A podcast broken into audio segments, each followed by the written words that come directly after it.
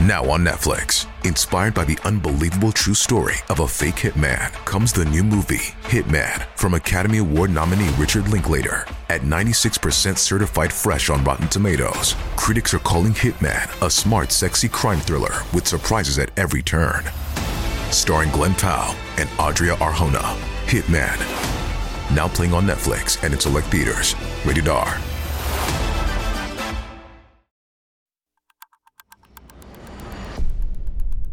Today is Tuesday, October 13th, 2020. On this day in the year 54 CE, Roman Emperor Claudius was poisoned by his wife, Agrippina. Agrippina was a cunning strategist and knew that with Claudius out of the way, she could get her son from a previous marriage into the seat of the emperor.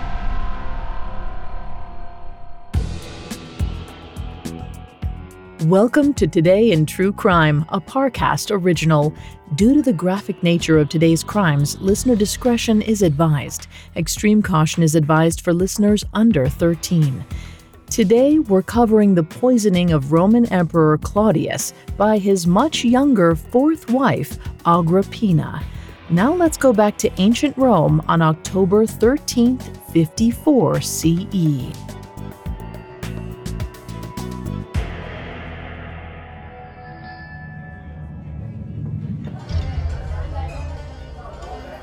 It was just after midnight in the sprawling imperial mansion of 64 year old Emperor Claudius.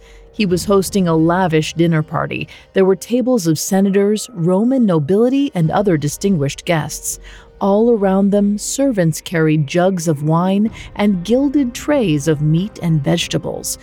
Claudius sat on a raised dais with a few of his most trusted lieutenants and his beautiful wife, 33 year old Agrippina.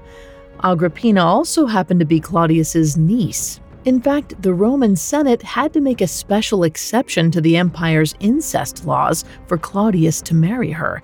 But Claudius didn't care. After three previous marriages, he finally had a beautiful woman at his side. During a break in the musical entertainment, Claudius raised his silver goblet and toasted her, the most beautiful woman in all of Rome. Agrippina tried to smile at her husband and emperor, but it wasn't easy. The man's nose was constantly runny. He drooled and spit when he spoke, and he had a habit of drinking too much.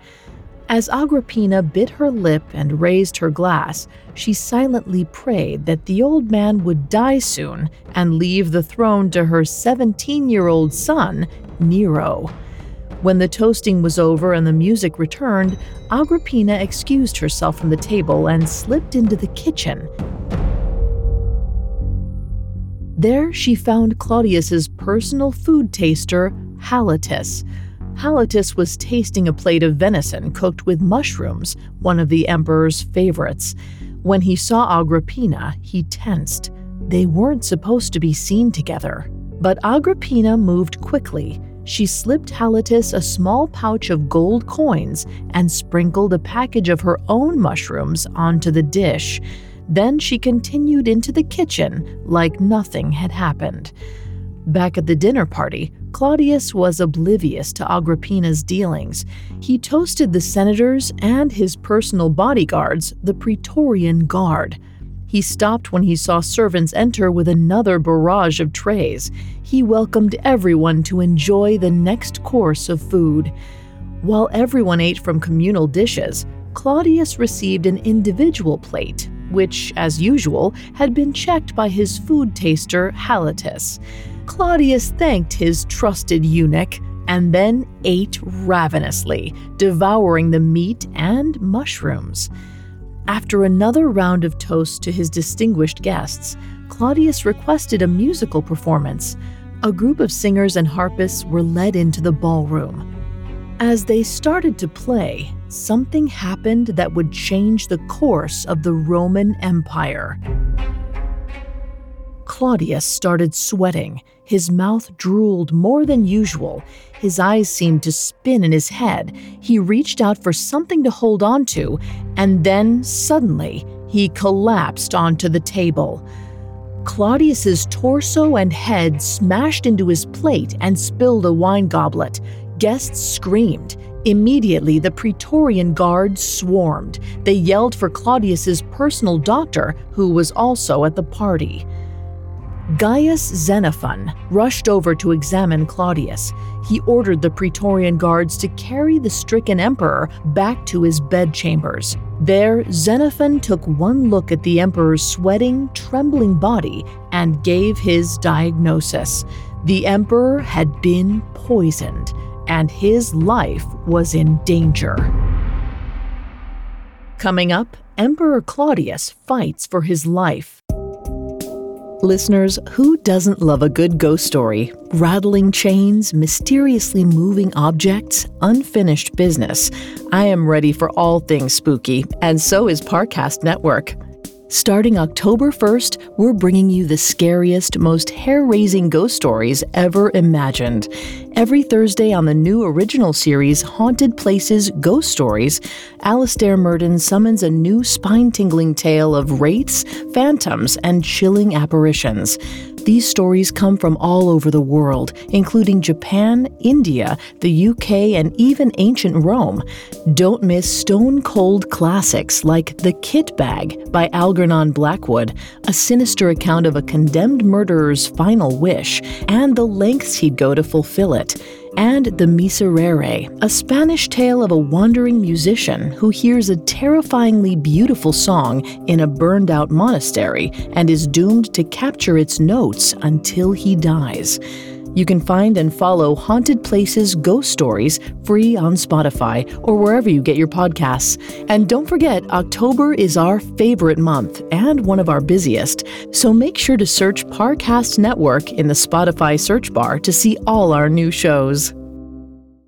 Welcome back to Collector's Closet, presented by the Ohio Lottery. Let's discuss my newest prize possession, this new $10 scratch off, the $500,000 Platinum Jackpot. The best method I've found so far to help it hold its value is to vacuum seal it. This thing cannot get scratched. What's that? Sorry, my producer's telling me the only way it could be worth up to 500 grand is if I do scratch it? Okay, well, in that case, definitely don't overprotect your $500,000 platinum jackpot scratch offs. Play them. Lottery players are subject to Ohio laws and commission regulations. Play responsibly. Now, back to the story. On October 13th, 54 CE, 64 year old Roman Emperor Claudius was poisoned at a dinner party. His ambitious wife, Agrippina, had slipped the emperor poisoned mushrooms with the help of the royal food taster.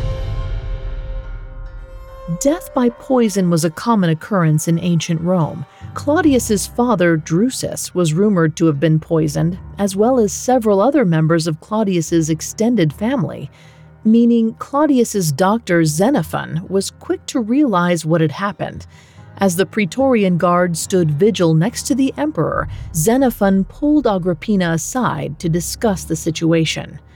First, there was the update on the emperor's condition. Xenophon told Agrippina that Claudius must have only consumed a small amount of poison. He might live, or he might die in a few days. There was no way to tell at this point. But then Xenophon said something that would horrify most doctors. He told Agrippina that he would finish the job. Xenophon returned to Claudius's bedside. He informed the Praetorian Guard that the only way to save the emperor would be to make him regurgitate the poison from his stomach. The guards stood back as the doctor gently opened the emperor's mouth and threaded a long raven's feather into the man's throat. The emperor gagged, but nothing emerged from his mouth. Xenophon tried again. This time it worked. The emperor's body convulsed, vomiting the poisoned food.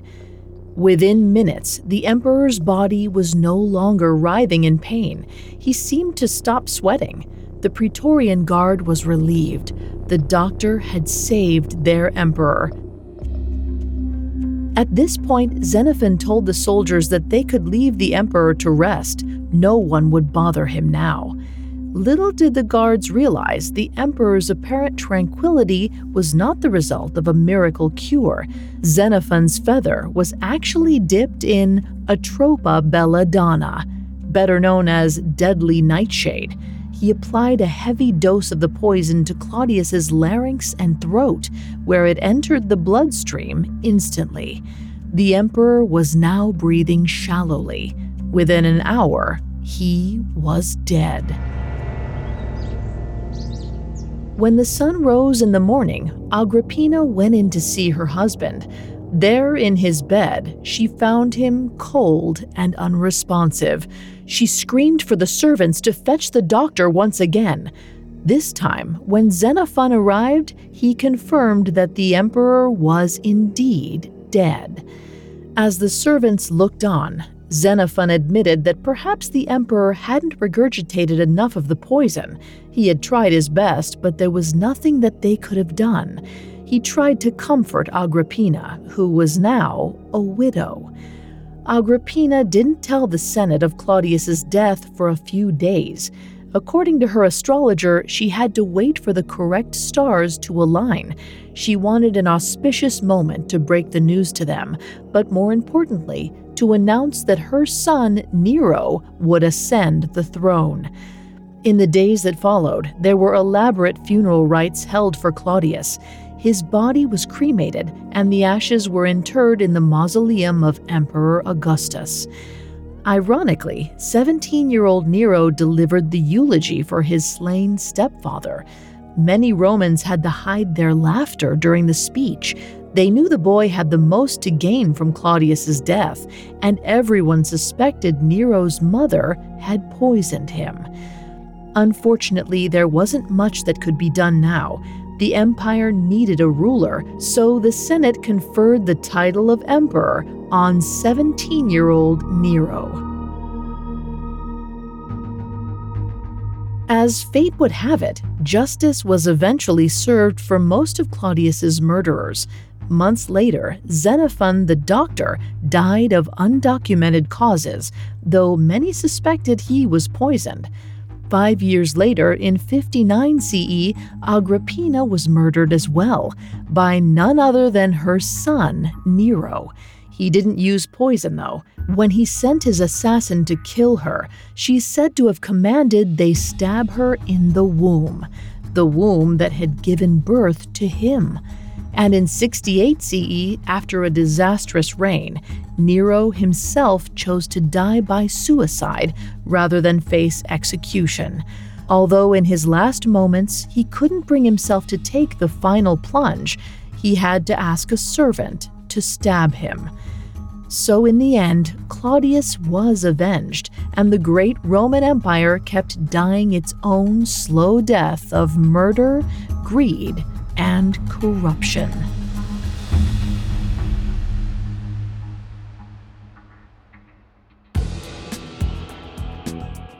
Thanks for listening to Today in True Crime. I'm Vanessa Richardson. For more stories on the intrigues of Rome's emperors, check out Parcast Original Dictators. Today in True Crime is a Parcast original. You can find more episodes of Today in True Crime and all other Parcast originals for free on Spotify.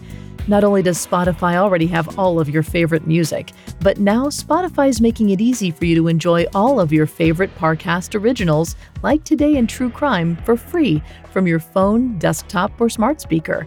To stream Today in True Crime on Spotify, just open the app and type Today in True Crime in the search bar. We'll be back with a brand new episode tomorrow in True Crime. Today in True Crime was created by Max Cutler and is a Parcast Studios original. It is executive produced by Max Cutler, sound designed by Juan Borda, with production assistance by Ron Shapiro, Carly Madden, and Freddie Beckley. This episode of Today in True Crime was written by Adam De Silva, with writing assistance by Nora Battelle. I'm Vanessa Richardson.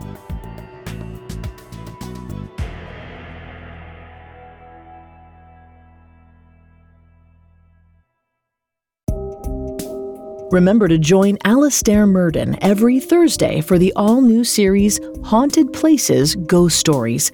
Don't miss the most chilling spirits ever imagined by authors from around the world. Follow Haunted Places Ghost Stories free on Spotify or wherever you get your podcasts.